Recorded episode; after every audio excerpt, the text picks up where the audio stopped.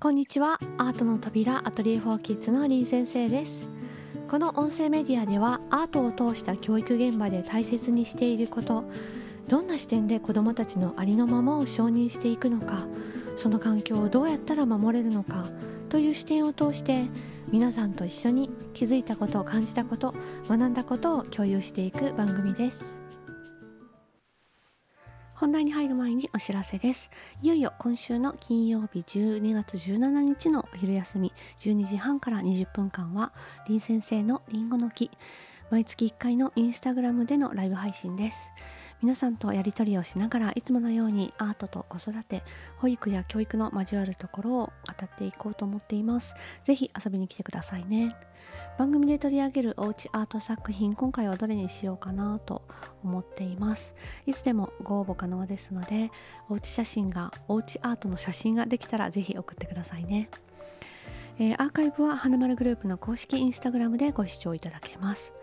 そして、えー、今週末からお申し込みがスタートします。情報解禁します。2022年の23月のオンラインアートプロジェクトを企画しています。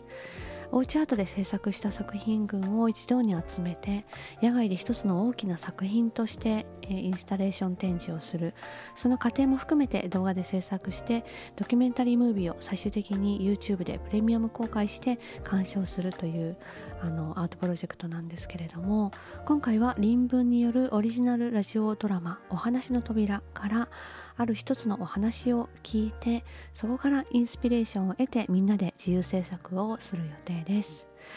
えー、参加する方楽しみにしてくださっている方あの私もちょっとドキドキしながら楽しみにしています。参加資格は前回同様これまでにアトリエ・フォー・キッズに関わったこと参加したことがある人にしています。これはお家でアートをする時に子どもたちが自己対話をしながら自由に表現することの重要性を大人も共有していて子どもたち自身も自分で聞いて制作して良いのだということを分かっていることを前提にしているという意味です、えー、昨年度のアートプロジェクトは概要欄から見れるようにしておきますね。今回は毎月機関誌に掲載しているリンコラムおうちでできる花丸メソッド心と頭を同時に伸ばす幼児期の子育ての過去の記事の中からピックアップしてお話しする回です、えー、タイトルは喧嘩は肥やしトラブルを学びに変えるです。先生何々くんが何々してきた。子供たちが集まればいざこざはつきものです。教室でも野外体験でも子どもたちがそんな報告をしてきたら「何々くんが何々してきたのか」「それは大変だったね」と気持ちを受け止めまずは共感の言葉をかけます。気をつけて見ていきますがどれどれそれはいけないねと大人が介入して仲裁に入るということはほとんどありません。それはなぜでしょう？もしも大人がいつも積極的に仲裁に入り謝罪をさせ仲直りをさせるなど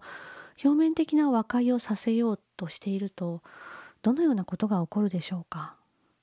せっかくの対立という状況を自力で解決するチャンスを奪われた子どもたちは何かが起きた時は誰かが何とかしてくれると考えるようになります。自分の何が相手を困らせたのかなぜ相手の言葉に感情的になったのか。深く内省する機会も誤解を解くために勇気を出して言葉を選び伝える経験もそこにはあったはずなのに。小さな対立の後ろには自分という人間をよく知るチャンスがいつも隠れています。どんなことを嫌だと感じるのか。相手にどんな態度でいてほしいのか。それはなぜなのか。自分が大切にしていることは何なのか。逆に相手が大切にしていることを知ることは考え方や視野を広げることにもつながります。そしてそんな経験をたくさんしている人は自分と違う感性を持った人々に対して寛容です。恨みを持たない幼児期の子供たちはさっきまで喧嘩をしていてまだ涙も乾ききっていないのに次の瞬間には笑顔でまた一緒に遊べるという羨ましい特性を持っています幼児期を通り越し大人になってからだとそう簡単にはいきませんよね。幼い時期にこそ多くの揉め事や喧嘩を経験してたくさん解決する経験を積めるようにそう願っているからこそ私たちは仲直りするそのプロセスを奪わないように気をつけているのです。大切なことはトラブルを学びにどう変えるのかです。実社会では周囲の人間と見解の相違が生じるのは当たり前でよくあることです。その対立自体は当たり前のことで悪いことではないのです。そんな時に起こった出来事を環境や周りのせいにするのではなく対立そのものを恐れて自分の意見を言えなくなったり関係性を終わらせてしまったりするのでもなく自分を信頼して解決に向かっていける人であれますように。喧嘩は肥やし子供たちは元来自分たちで問題を解決する力を持っています。私たち大人がそれを信じること彼らのトラブルから学ぶ機会を奪わない姿勢が大切なのではないでしょうかあの身につけておくとねいい対応の仕方っていうのがあってあの冒頭に少しだけお伝えしているんですけれどもあの兄弟喧嘩とかでもねその保育の現場とか学校現場とかでも子どもたちが集まっていて何かこうあった時に言いつけてくる子っているんですよね。何々君に何々されたとか何々君が何とかしてるみたいなこと。でそういう時にあそうなんだなっていうことをあの教えてくれてありがとうっていう気持ちもあるんですけれどもあの一つね簡単な対応の仕方というか子どもたちがすっと納得するようなあの言葉のかけ方があるんですけれど「あのなんとかされたんだね」とか「なんとかしてるんだね」っていうふうにただただ言葉を繰り返してあげてその報告してきた内容をそのまんま繰り返してあげます。でそれに対してその子がどう思っているのかっていうその気持ちの部分あ嫌だったんだねとか痛かったんだねとかそういう気持ちの部分を共感する言葉をかけてあげるこの2つだけをしてあげるのをあの当たり前のようにいつもこれをこれで対応してあげると子どもたちの立場に立ってみるとねあの気持ちを知ってもらえた分かってもらえたということだけで、まあ、大半の問題は解決してるんですねその大人に言いつけるという目的の。でその後は自分でどうしたいのかっていうのは、まあ、そのままあの対話を続ける場合もありますしそれで大体の子はね納得して「うん痛かった」って言って戻っていって終わりなんですよね。でそれでもあの解決しないような場合とかっていうのはあのどうしたかったのっていうようなことをあの言葉でかん一緒に考えるっていうことをしたりしますけれども基本的にはあの、うん、なんとかしなくちゃとか誰が悪いの？とかではなくってあの単純にその言ってきた子どもの気持ちをあの言い換えてあげて言葉を繰り返してそれから共感の気持ちを言ってあげる。この2つだけですね。でそもそもねなんかそういうことが起こった背景というかなぜそんなことになったのかなっていうことってあの想像してあげることもできますよね。その背景に対して思いを馳せるというか。ああすごくなんかそもそも別のことでこの子はイライラしてたんだなとかあの意固地になってしまっていたんだなとかあの認めてもらえてないと思って悲しかった気持ちがあの根底にあったよなとかあちょっと愛情が足りてなかったかなとかあのそういう思いを馳せる部分の方が大事かなっていうふうにも思います。先日ですねある保育園であの子どもたちと制作をしてきた時にあの作品を見せ見せたいとか話したいとかいうことで子どもたちで次々に話しかけてきたりするんですけれどもある男の子だったと思うんですけどもある男の子が私の背後から「先生何々くんがうんこ作ってる」って言ってきたんですね。であのその時に周りにいた大人があの結構聞き耳を立ててたらしいんですけれども私がどうやって対応するんだろうと思ったみたいなんですけどあの私それに対して「あそうなんだうんこ作ってたんだ上手にできてた?」って聞いたらしいんですねで私はそのことすっかり忘れてたんですけれど後からすっごい受けたって言ってあの同行した大人の方に言われたんですけれどもこれもねもうほとんど無意識に多分あの私は反応していてあの何かこう先生を困らせてやろうみたいな感じで言ったわけでもないのかもしれないんですけれどもあのよくあるあるですよね幼児のあるある大好きなそういう言葉ね。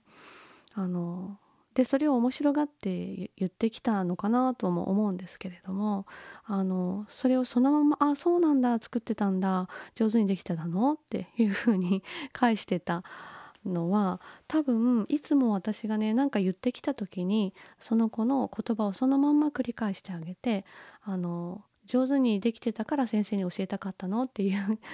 気持ちの代弁みたいなことをしてあげる癖がついていたので多分そういうことをパッと言ったんだと思うんですけれども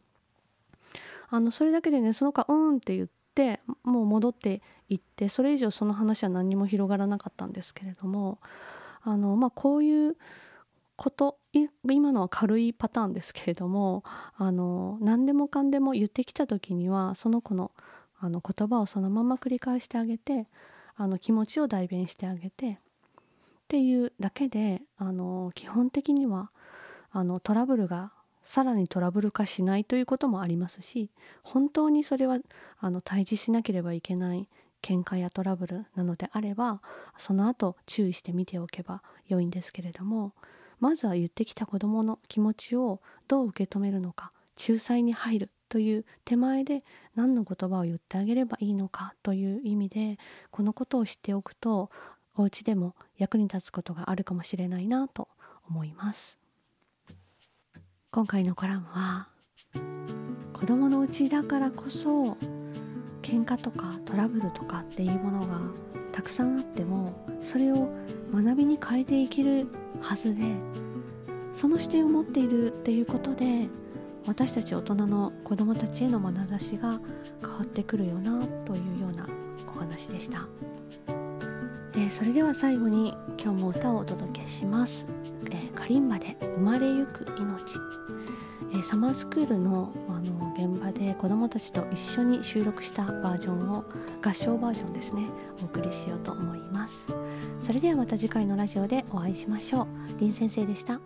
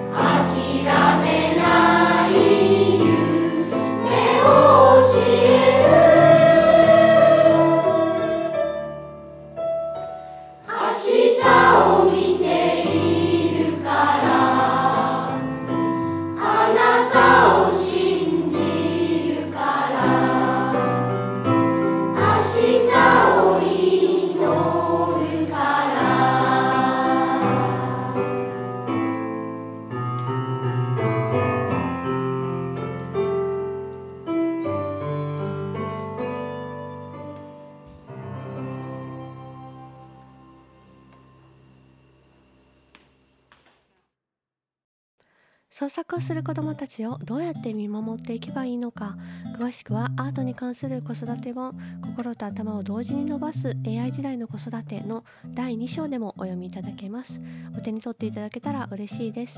概要欄からリンクを貼っておきますね